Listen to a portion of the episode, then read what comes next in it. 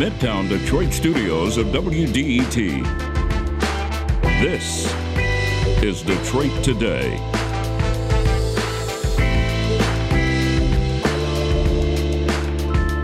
We know the stories about how badly our schools fail kids who live in poverty and children of color. But where are schools figuring that problem out and doing better? Ed Trust Midwest has spent some time identifying schools that are beating the odds. We're going to talk with them about what they found and meet the principal of a school that is doing better than most. That's all next on Detroit Today. But first, the news from NPR.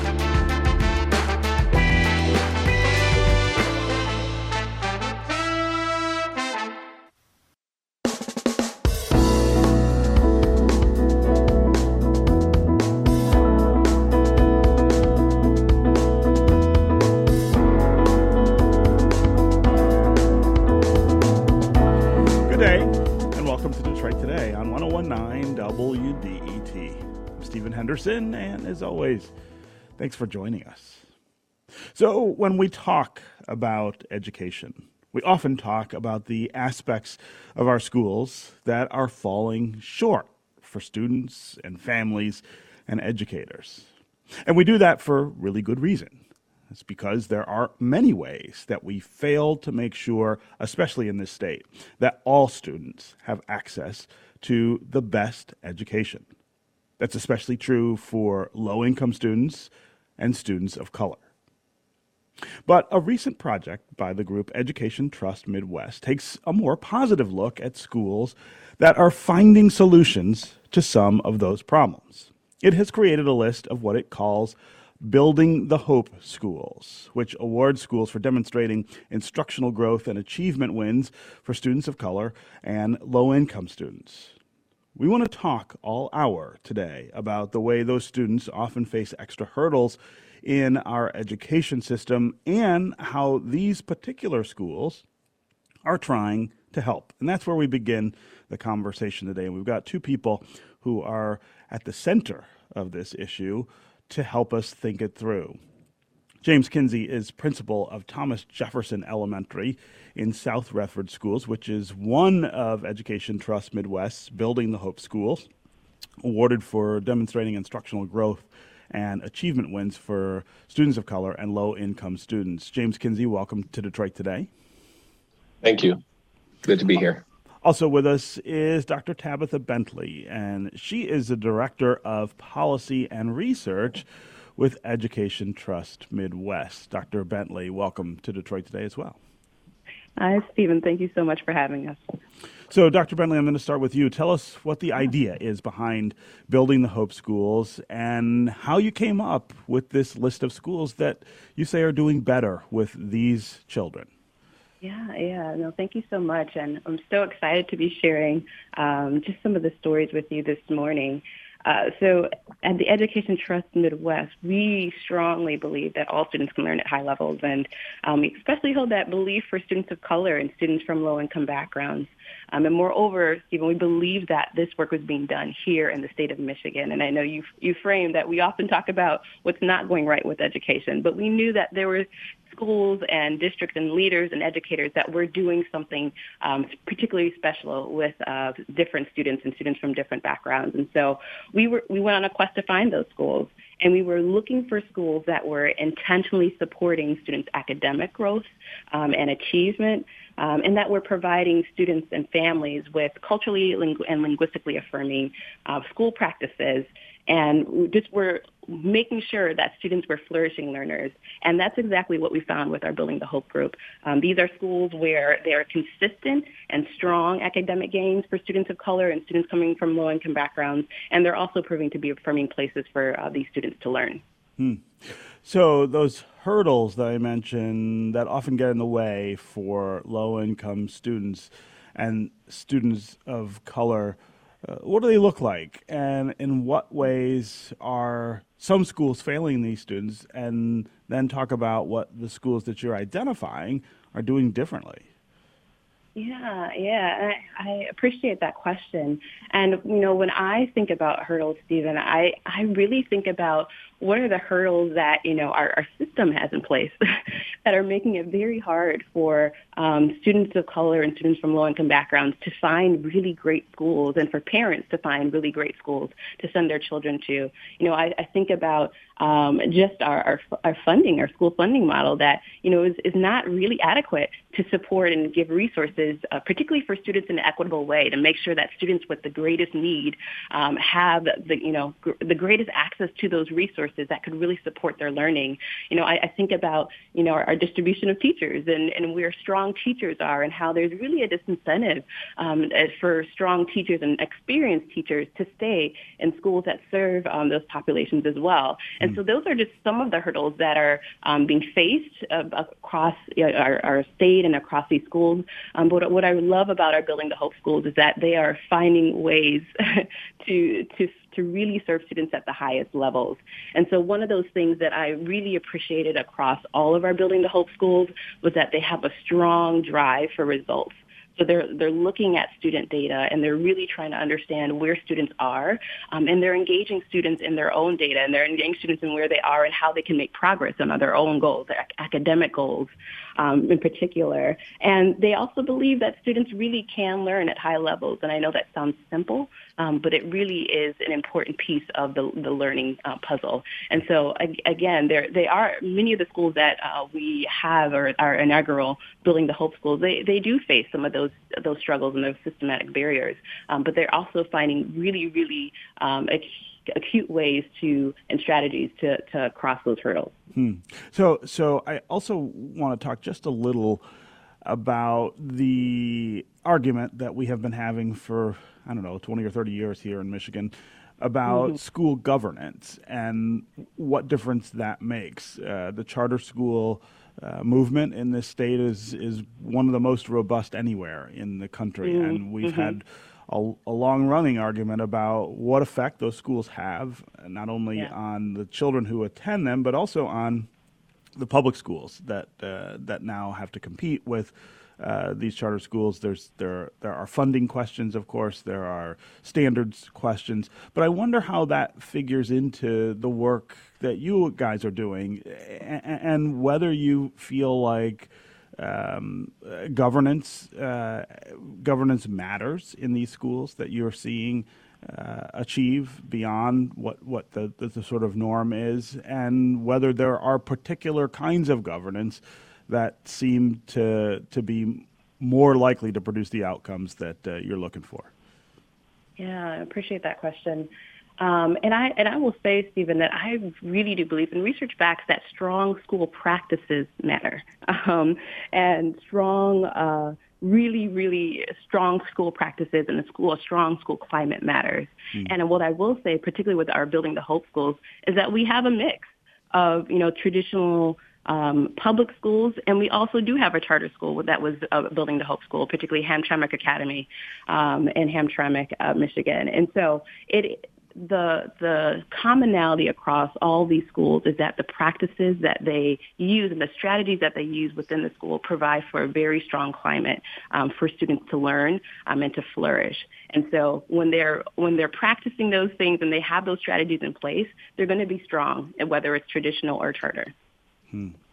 So uh, James Kinsey, I want to bring you into the conversation here talk about what goes on in your school. But first, tell us just a little about your school, where it is, who attends, and what kind of culture and ethos, I guess, you're trying to build uh, at Thomas Jefferson Elementary. Okay, uh, Thomas Jefferson Elementary. We're on the south side of Redford. We're uh, right off of West Chicago, in between Beech Daly and Inkster. Uh, we service um, around 230 students.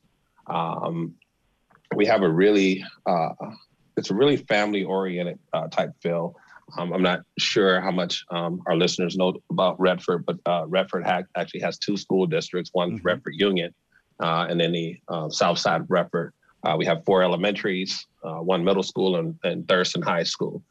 Um, so, one good thing about this community over here is it's a family filled community. Um, some of our teachers who work here actually went to school here. Uh, some other teachers who are here actually had teachers, uh, their teacher, uh, or some of my teachers, their teacher actually works here. So it's just a very interesting uh, uh, thing to see, you know, a teacher working down the hallway from one of their students, from one of their former students. So uh, that's the type of community. Um, uh, we we uh, have a model. Our, our motto is to be safe, be kind, and be leaders. Hmm. Um, we push that in everything that we do uh, because we feel like that's not just for school. We just want uh, we look at that for just just being a good human being in this world.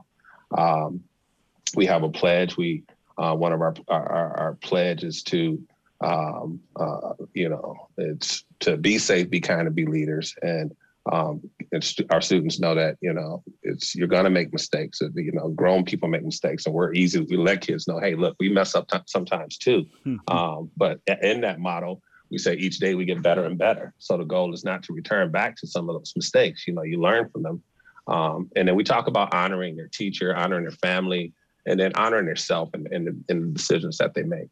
Um, and then we find that that kind of culture kind of permeates our school uh, you see it in some a lot of the conversations from our kids, definitely from the teachers, um, our parents. Um, so it's just a, a warm feeling. That's what our community feels like.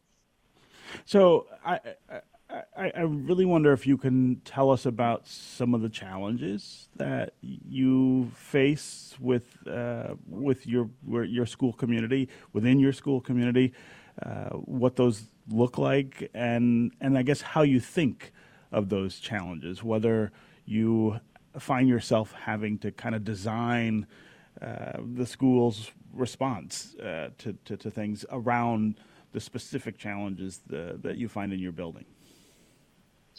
Um, so challenges would be more, you know, in, in terms of like just funding.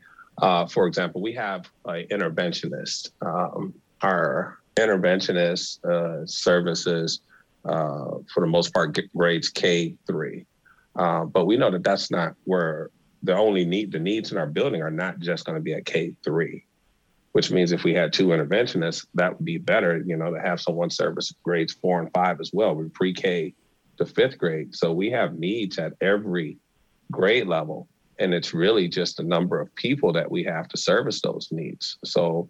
Um, you know, we make do with what we have, and we figure out creative ways to make things work, but there's only so many people and so there's only so much time in a day uh, to really meet all of the needs that um, our kids come with. Hmm.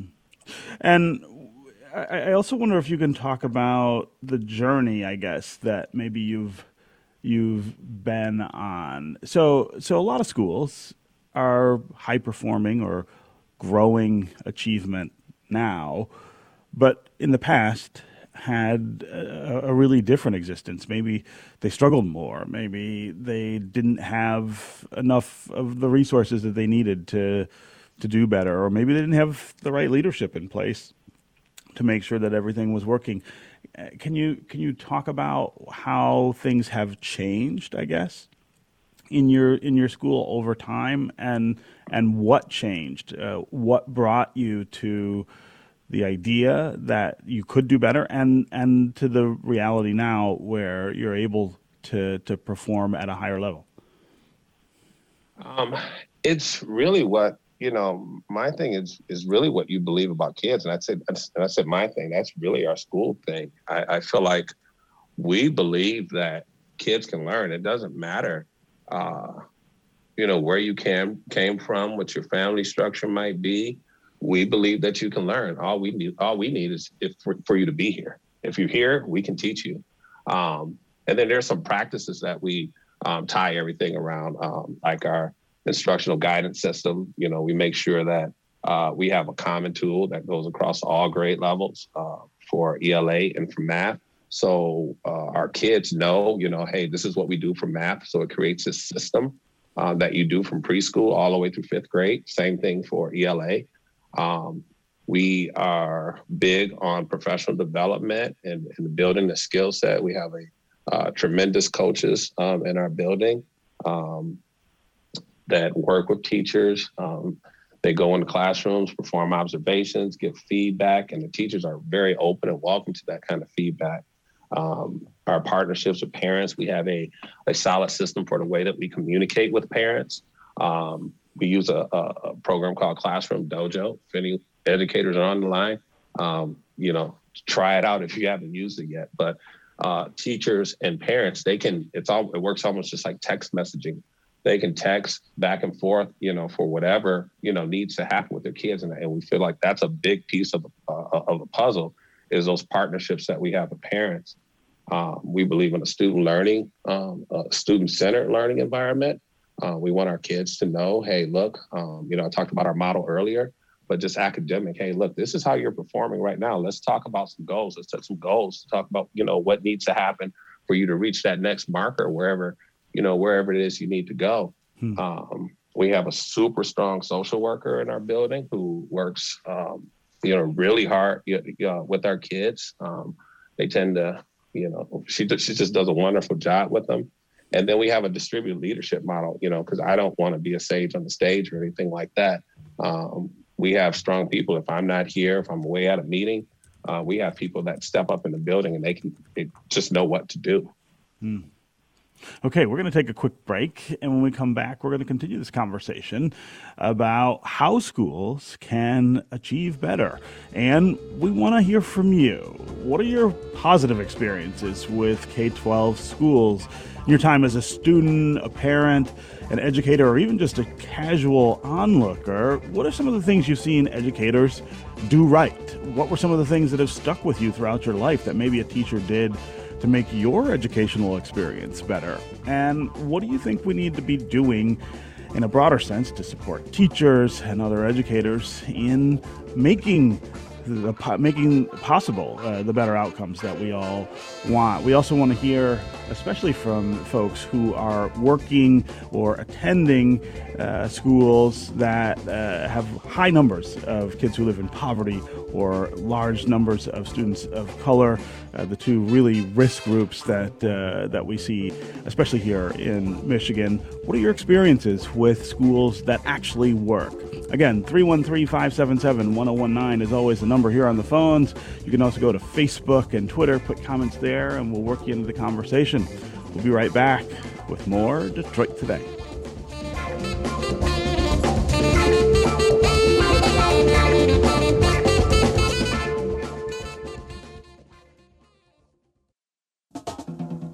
WDET is your connection to what's happening in Detroit. WDET is your place for open dialogue about the issues that impact you. Stay in the know. This is WDET FM, Detroit's NPR station.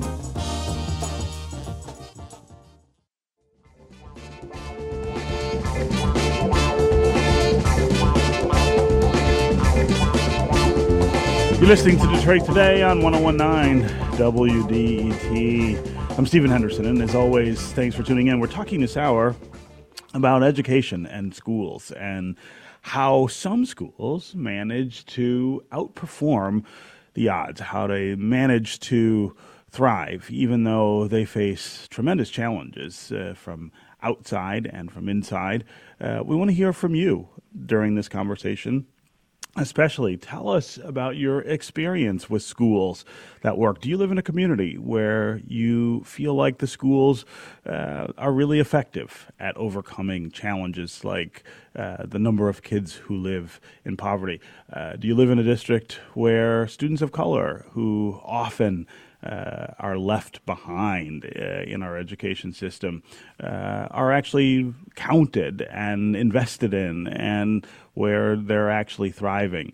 Uh, we want to hear what happens in those schools uh, that you think is different from schools where they're not able uh, to do that. Um, also, give us a call and tell us about your own educational experiences. Was there someone or some school that uh, in your life really influenced the way that uh, you can be successful today. As always, the number here on the phones is 313 577 1019. That's 313 577 1019. You can also go to the WDET Facebook page put comments there. Go to Twitter and hashtag Detroit Today, and uh, we'll work you into the conversation.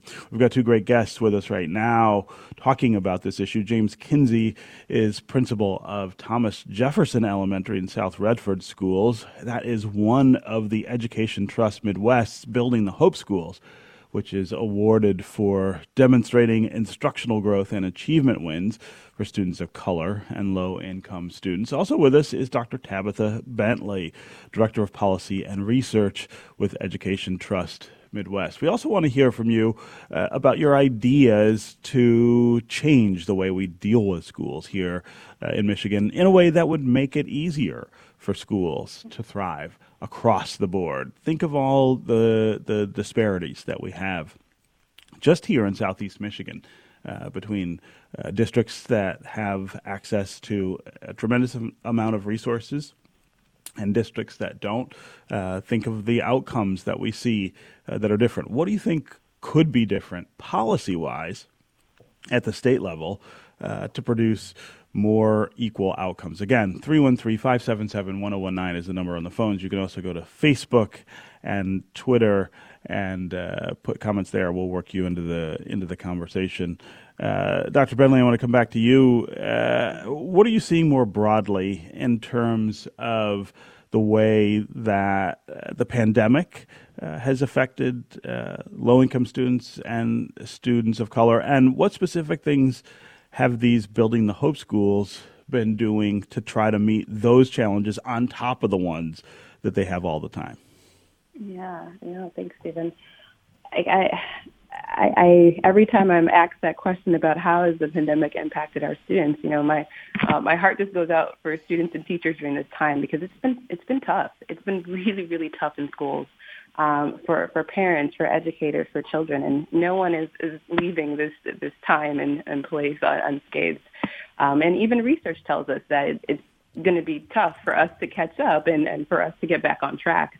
Um, while we were in the thick of the pandemic, there was an analysis that was released um, that was estimating that American students, you know, could lose up to five or to, you know, nine months of learning or have unfinished learning. And that was even more for students of color. I think the estimate was around six to 12 months. And as educators are getting back into the classroom, um, I'm, I'm sure that they are seeing um, that to be true. And they're trying to think of how, how do we um, how are we making up for that unfinished learning? What are we going to do to accelerate student learning for all the things that you know perhaps we weren't able to cover um, in a virtual setting? You know, while we were, uh, well, many many students were um, not in school buildings. So there, you're absolutely right. There has been a challenge. This pandemic has added a challenge, and it also disproportionately impacted students of color and students from low income backgrounds.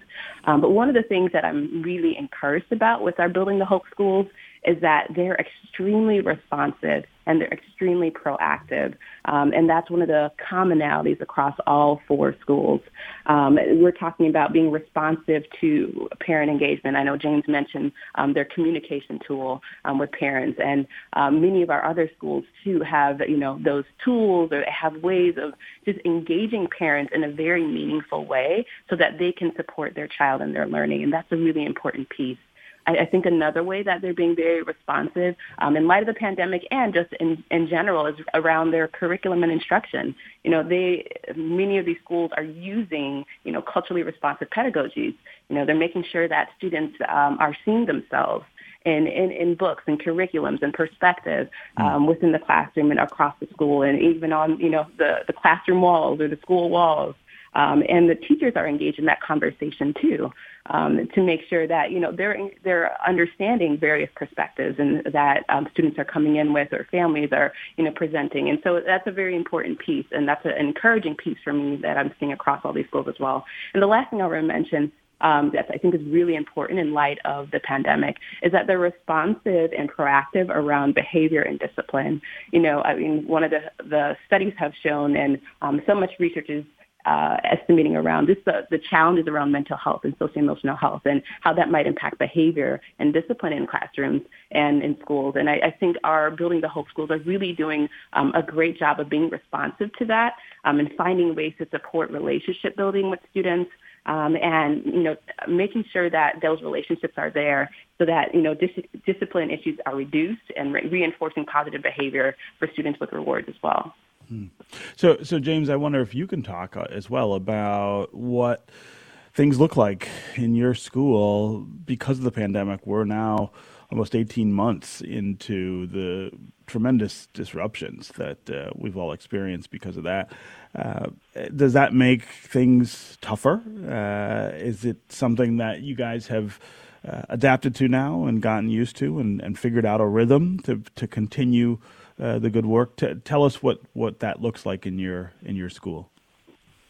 Yes, thank you for that question. Um, uh, first, I'm, I'm, i want to begin by just my hat goes off to um, our our families who actually became teachers uh, last year during the pandemic. Um, I feel like parents are teachers all the time, but they really be, became teachers as they had to sit next to their children while they're trying to work and help their children uh, uh, work um, on some of the things that our, our, teachers put together for them. And then hats go off of my teachers too, because there was a lot of work to to uh, build an online curriculum for students and take and upload everything that we try to do here face to face into a computer so that students can do it at home. Um, and um, um, um Dr. Bentley mentioned some of the inequities, you know, just some things that happened um, that we noticed that you, pro- you know, that never really got considered is, you know, does everyone have um, good internet at home? We all know how frustrating it can be when you get the spinning circle on your computer and things are not loading fast enough. Mm-hmm. Um, mm-hmm. And then do they actually have a device at home? Um, so it was a lot of things like that that, you know, uh, had to be taken into consideration. Um, you know, so one of the things that we did is our district gave a Chromebook to any family who needed one.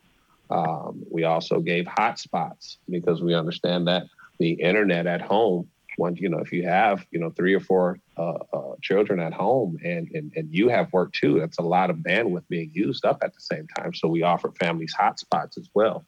Um, and then now, fast forward for students coming back, um, it's some of the some the gaps are obvious. Um, we we of course did the best that we can. I feel like uh, our families did the best that they can, the best that they could.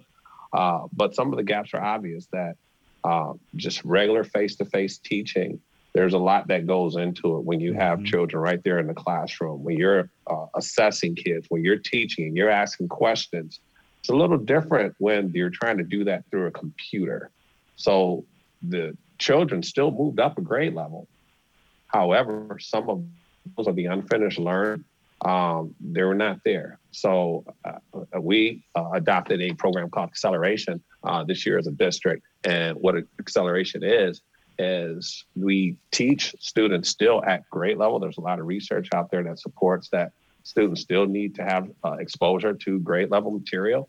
However, one of the things that we do is before we teach any unit, is we do screeners and diagnostic assessments to see where gaps and holes are. And then during our intervention time, our teachers uh, and paraprofessionals, they do a good job helping students plug in those holes. So then that way uh, they can be successful with those grade level skills that they need to learn. Hmm. Hmm. And uh, James, as you get deeper into life with the pandemic and, and ad- adapt, are you worried that the gains that you'd already made, the, the, the achievements that were unfolding in your building, won't be able to sustain, or that you might have, you know, a, a little bit of a setback and, and have to, to pivot to, to, to keep going forward? What does that look like? Um, if there's one thing that I've learned, and this is probably my, over my probably my 25th year in education, is that you have to adapt. You have to adapt. Mm. And one of the things that, you know, I, I don't think that we're not going to be able to get it back. It's just uh, figuring out exactly, okay, let's analyze what it is that we're doing and keeping a constant measure on is it working? And I believe as long as we have that, uh, as we talked about earlier, that belief that uh, kids can learn, uh, kids do an amazing job of meeting you know whatever expectations you put out there before them. Um, it's just up to us uh, uh, adults to figure out the, the, the the pathway to make it happen. So can we get it again? Yeah, I'm pretty confident that we will. Yeah. Uh, Dr. Bentley, I want to ask you about what you think other schools who are not yet part of building the hope schools could look at here to kind of take for themselves and and say well we could do this too uh, we could mm-hmm. we could get to the place where these other these other schools have have gotten if you had a, a just a, a, a short checklist of things what what would that look like yeah absolutely and i mean one of the things that i really admire about our building the hope schools um, across all four of them is that you know, they're intentional about progress and growth. And so, yes, they are demonstrating great progress, um, but they also know they're not perfect. they also know there is more work to be done. And um, if they had, as I know James mentioned, you know, the interventionists, like if they had more resources, they're very sure that they could do more for their students mm and more for their families. And so one of the things that I just admire about all of them is that, that intentionality around growth and progress. And I think mm that is one thing, um, just a mentality and a belief um, that can, you know, be easily scaled in anywhere. It's really mm-hmm. what can we do more for our students? How can we um, really be uh, supporting them in, in any measure and in scaling any measure around progress and growth? Um, I'm also thinking about just how, you know, to your point about a, a checklist, um, I think one of those points is checking your belief. And uh, James has mentioned this many times over. But do you really believe that students can learn? And if not, what do we? What is the professional development that teachers need to be um, be engaged in to really check some of those beliefs and to really look at some of the school practices that are impeding um, the growth or impeding um, uh, just uh, students' progress within schools? Because it really does start with the belief. I think another um, part of that checklist, Stephen, is around um, just how instruction and uh, the curricular resources are built.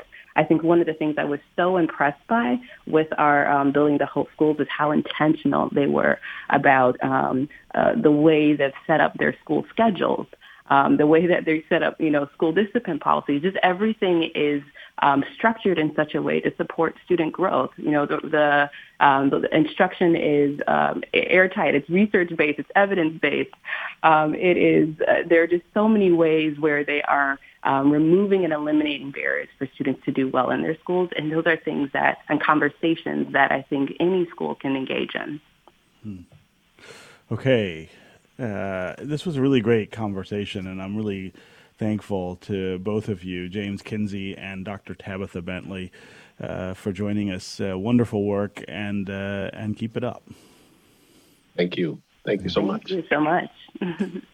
Okay, we're going to take another quick break, and when we come back, we're going to continue our conversation about disparities in our K 12 schools with University of Michigan School of Education Dean Dr. Elizabeth Moje. Stay with us and stay with us on the phones 313 577 1019. Call and tell us what you would like to see change in education policy in Michigan to deal with the great disparities that we live with, especially the ones here that we have in Southeast Michigan. You can also go to Facebook or Twitter and put comments there, and we'll work you into the conversation. We'll be right back with more Detroit Today.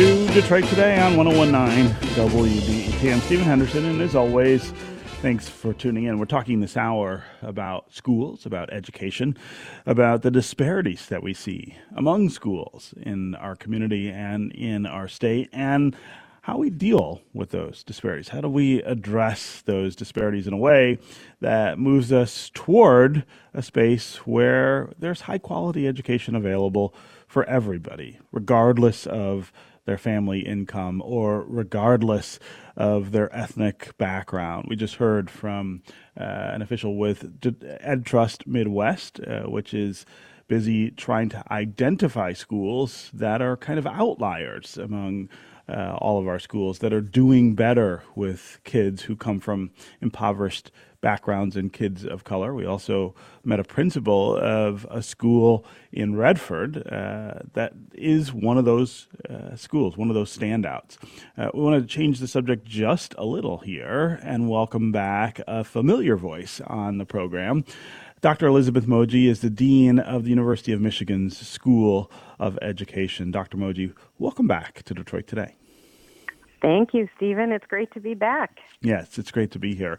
Uh, so, I, I, just want to start with uh, the achievement gap itself. Uh, this achievement gap that exists between students of color and low income students compared to others here in Michigan. Talk about how Michigan stacks up uh, and how Southeast Michigan maybe stands out uh, for those disparities.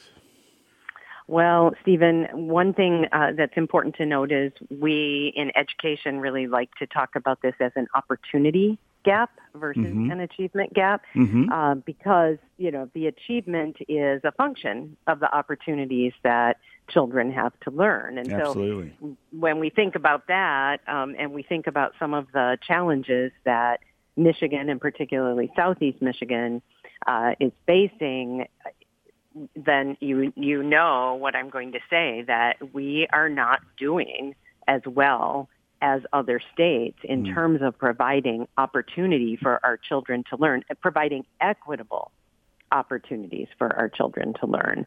Uh, we know that there are funding issues, and I don't, I didn't uh, get to hear all of Dr. Bentley and Mr. Kinsey's comments, but I imagine they talked about some of the inequities in funding, mm-hmm. um, the distribution of resources around the state uh, to support children's learning, and and you know we know that's a problem in the state of Michigan, and we have to work on that problem if we want to see children's achievement as measured, you know, when usually we're talking about standardized tests, um, as measured in those assessments. If we want to see that change, we have to provide equitable opportunities to learn, which means equitable distribution of resources, not equal. Not equal distribution, equitable hmm. distribution. Mm. Yeah. So you and I have had this conversation before about the difference between equal uh, and equitable. But for listeners who may, who may not understand that distinction, talk just a little bit about what we mean and about how the awareness, I guess, of that distinction is starting at least to drive policy at the state level here. Great question, and happy to review that. So, you know, the idea we all think equality is um, a really sensible goal. That's Where our, we believe, at least, that um, our nation is founded on this idea of, uh, you know, equal opportunity. But in fact, some people have more resources to begin with, and so if they get exactly the same resources for, uh, you know, education that other people who don't have those resources get, then that's not actually equal. Um, and so this it's a sort of false sense when we hand out exactly the same amounts of money or other kinds of you know technology tools, et cetera, to um, people across the state, because in fact some are languishing. They don't have those resources, and so they're not getting the same benefit from the same uh, distribution of resources. So an equitable distribution is one that actually meets the needs of particular populations. So we know if someone's living in, uh, you know, let's just pick an urban area, but we could also say this about rural areas. If we're living in spaces where uh, internet uh, has not been um, internet access has not been provided due to past policies mm-hmm. where you know telecommunications companies didn't actually wire parts of cities they called that redlining um, because it wasn't worth it like they didn't think they would get the sales then when we simply say we're going to give out some technology tool that means that the children in those areas where they don't have strong internet access or even any aren't going to be able to use those technology tools. So everybody might get the same tool, but some people can use it and others can't. That's inequitable mm-hmm. distribution mm-hmm. of resources. We need to provide the resources that people need, not distribute everything equally. Yeah. Um, I do think, as you said, that we're starting to attend to that and recognize that when state funding is distributed um, and then some um, you know, neighborhoods, some communities can uh, raise extra dollars for education.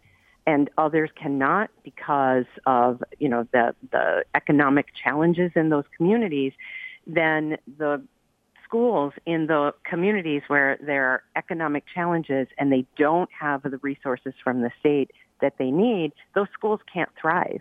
And then we start to see crumbling infrastructure, again, the lack of technology access, and that all became very, very evident in the pandemic uh, because we saw that some children could get right online and continue learning robustly or at least as robustly as possible uh, in a completely remote environment, and other children simply could not. They didn't have the tools, they didn't have the broadband access, and when they did have it, it was really spotty. I can tell you many stories about people trying to work with children whose internet was just constantly, uh, you know, failing, and that's not a learning environment that will sustain growth. Yeah, yeah. Um, when we talk about addressing that gap uh, at, at, the state level, um, you, you, know, we have a lot of data now about what it would take and what we would need to do in order to start narrowing uh, those differences. Uh, catch us up though on on where we are with that. The, these are reports that have now been around for a while. How much influence are they having over hmm. decision making when we think of things like budgeting and other policy decisions that come out of Lansing? Uh, it's a great question. I think the reports have been influential. So um, I want to really, you know, commend, for example, Ed Trust Michigan uh, for making very clear, very um, accessible reports that help people think through these issues. Um, we launched Michigan, you know, a number of different efforts to uh, raise attention to these issues. So I do think people have a different understanding than they had five, ten, uh, certainly 20 years ago. And this has been, you know, this hasn't, this isn't a new issue, but we're starting to see the understanding. Now, what we need to think about is how do we actually enact change. And that's where I still see some gaps. Um, what are the changes we need, and how do we make them happen? And you know, one of my um, soapbox uh, arguments is that we need a far better, um, uh, well prepared, diverse teaching force. And we need to support teachers. And I did hear a bit about from Dr. Bentley and Mr. Kinsey about resources. Teachers need support resources. Teachers need more training than mm. ever before. Teachers need to be paid more. And those are the places where um, all of those things cost money, obviously, and we're not seeing the movement. We're aware that these things have to happen, but putting that into action, I think, is the challenge for for all of us. Yeah. Yeah.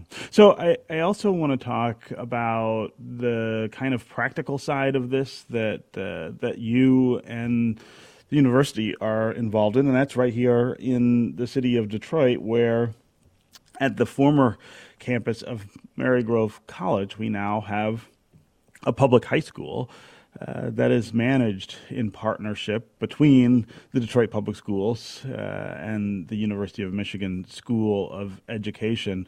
Uh, what do these disparities look like in your school that's now been operating for a few years? Uh, and tell us what you're learning about the challenges and how they present themselves and how you have to, to meet them, I guess, on a day to day basis. Right, great question.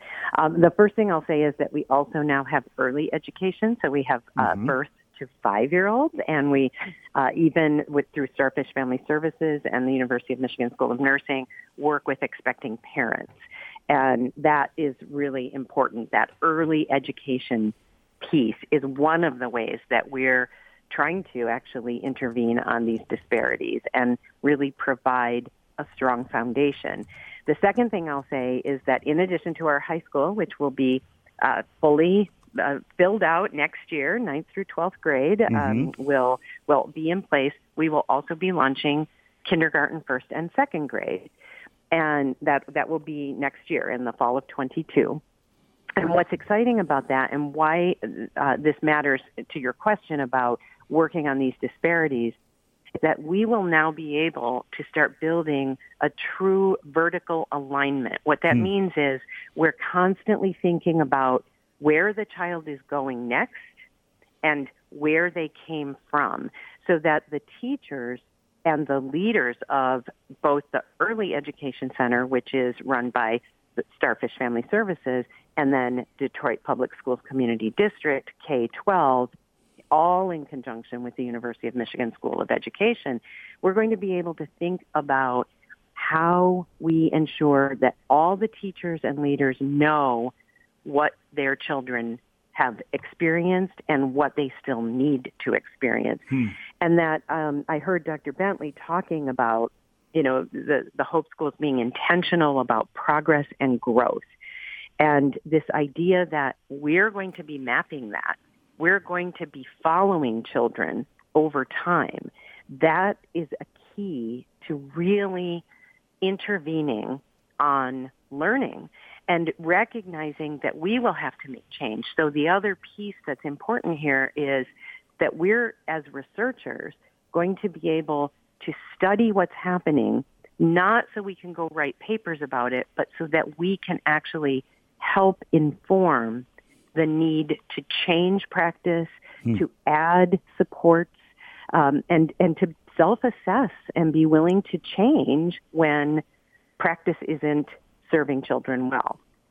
So that combination of having a strong evidence base as we are building the school, having vertical alignment, really knowing what, where a child is going and where they've come from, and then using evidence, continually improving.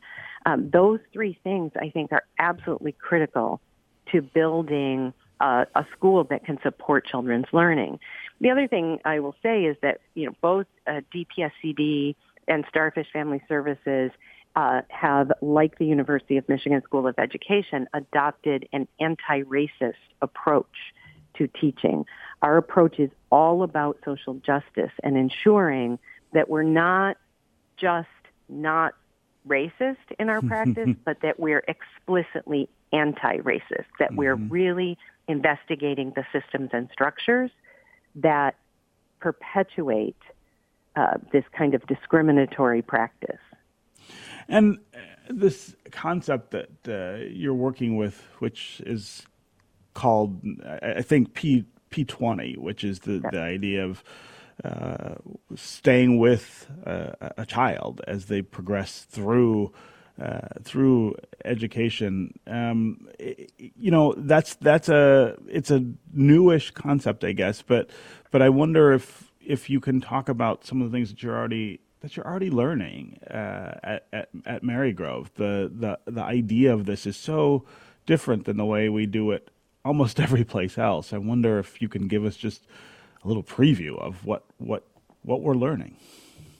Sure. Well, of course, you know, right now our, our most um, extensive database is 9 through 11th grade. Uh-huh. Um, so we don't have, a, you know, we can't really talk about what it's going to mean uh, yet with evidence uh, to have a child who is starting at the early ed center and going all the way through. But I will tell you this, one observation we made was um, when we opened the early education center, one of the fathers, you know, brought his little one in, maybe three years old, and pointed over to the liberal arts building, which is the high school, and said to this little guy, "That's where you're going to be going to high school. That's that will be your school." And it that was really um, heartwarming for me that there was a vision, um, you know, this sort of long term community sense that this is where you will be. This is your home, your educational home for the next 12 years. Um, that was exciting, I guess longer than 12 years. Um, and, and that, that exemplified what we're trying to get to. Now, our 9th, 10th, and 11th uh, graders are doing unbelievably well. Uh, given all the disruptions that we've experienced, and I have to credit the teachers, and the leadership and Detroit Public Schools Community District for the work that they've done. It's been incredibly difficult, as you know. All last year was remote, and you know, uh, part of well, March from March on um, was you know remote and very bumpy, and we were all scrambling. So it was difficult. It wasn't perfect, but I will say, um, when we started in ninth grade, we had one of the highest attendance rates in the district. And even in 10th grade during the pandemic, when attendance dropped across across the nation, really, we had one of the highest attendance rates. So we're very proud of that. We believe that it says something about the community that's being built at the school. Um, you may have seen that uh, we had a, a ninth grader, um, she was a rising 10th grader at the time, write an op-ed and publish it in the Detroit Free Press about her experience at the school at Marygrove and about feeling cared for and loved and supported and learning things she had never learned before. She says in the letter, I've never had teachers talk to me about some of these things before. Um, so that that kind of opportunity to learn, we believe, is just incredibly robust and exciting. And and it's very important that all teachers love their students. Not, you know, sometimes we think that elementary school teachers love their students and high school teachers love their subjects. But actually, what we're demonstrating is this is the coming together of rigorous subject matter learning and love and care for the human being. So we're really happy about that. We are uh, in our design thinking and engineering courses, which every child takes we are developing um, this year a robotics course that actually is um, built, designed from the first year robotics course at the University of Michigan. Oh, wow. So the students, yeah, they're having the, the high school version of this course. And Wow. it's really exciting and really powerful. And I can hear your music playing. so I know. As always, we never have enough time for, for all the things we want to talk about. But I'm really grateful that you came on the show today to catch us up on uh, on all of the things that are happening. Thanks so much for joining us. Thank you. Thank Yeah. you, Stephen. Pleasure. That's going to do it for us this week. I'll be back on Monday. Hope you will too. This is 1019 WDET FM, Detroit's NPR station.